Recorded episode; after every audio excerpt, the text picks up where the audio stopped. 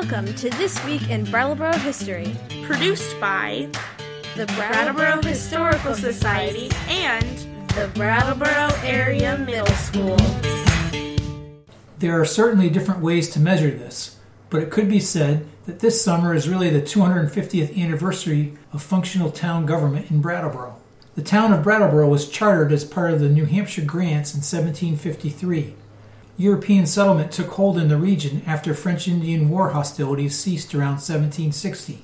Then, in 1764, the King of England fixed the boundary between New Hampshire and New York at the Connecticut River, and the grants of land established by the New Hampshire colony came into question.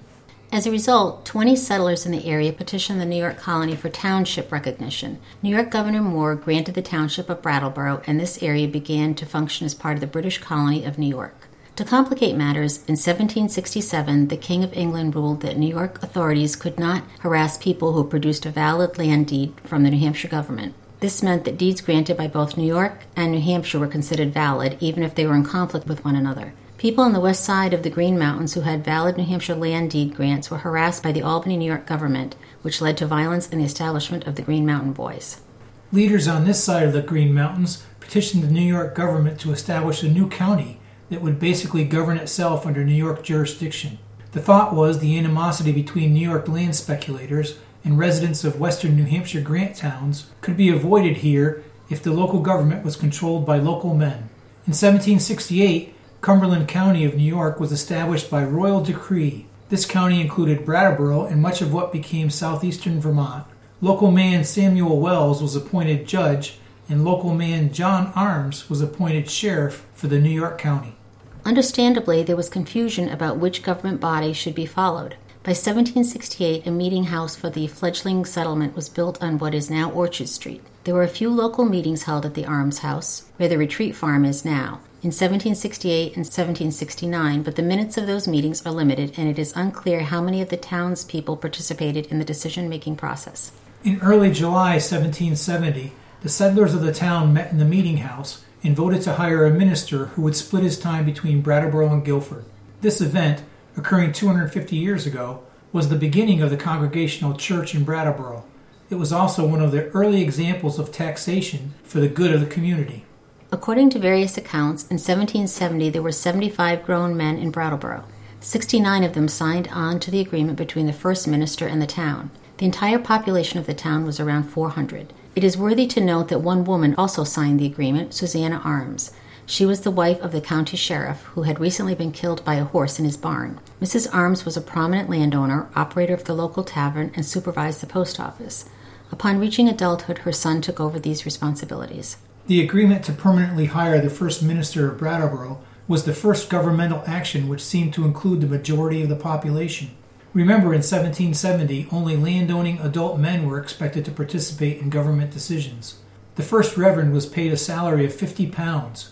One third of his salary was paid in New York colony currency. The other two thirds were paid in goods and services by community members. Establishing and maintaining roads and religion were the beginnings of town government. Cords of wood, pigs, and other merchantable produce were used to pay two thirds of the minister's salary. The town also granted the minister more than 200 acres of land in the middle of Brattleboro. Reverend Abner Reeve began preaching on Meeting House Hill in 1770. A covenant between landowners had been formed, and all who subscribed to the covenant agreed to pay the salary of Reverend Reeve. Abner Reeve preached in Brattleboro until 1794. The salary of the minister was paid by the town government through the collection of taxes until 1803. It was then that the local separation of church and state began. Much of the information for this story comes from the Mary Cabot book Annals of Brattleboro and a 1970 Reformer article written by Barbara Warden.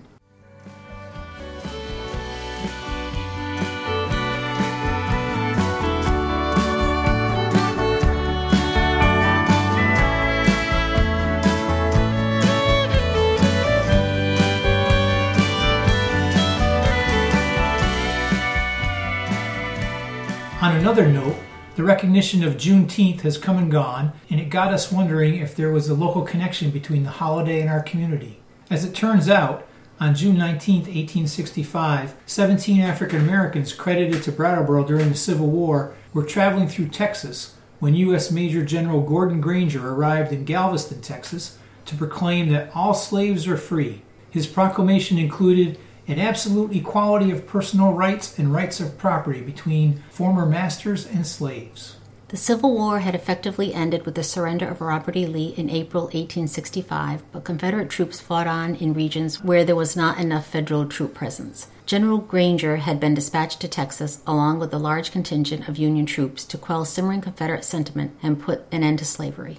The 17 African American soldiers were serving in the 45th Colored Regiment, and the regiment was part of the Union force sent to Texas to stamp out slavery and bring order to the region. When General Granger was reading his proclamation to Texans, the 45th Colored Regiment was traveling up the Rio Grande to be stationed about 380 miles south of Galveston near the Texas Mexico border. The names of the 17 African American soldiers serving in the Civil War for Brattleboro and traveling through Texas on Juneteenth Day are Daniel Jones, Edmund Brown, Frank Benton, Lawrence Newhall, Reuben Collins, Harvey Baylor, Haysworth Matthews, Andrew Johnson, James Lancaster, Henry Lewis, Benjamin Loney, Jefferson Gillespie, William Jensen, Jacob Samuel, James Wilson, Beverly Taylor, and Edward Patterson.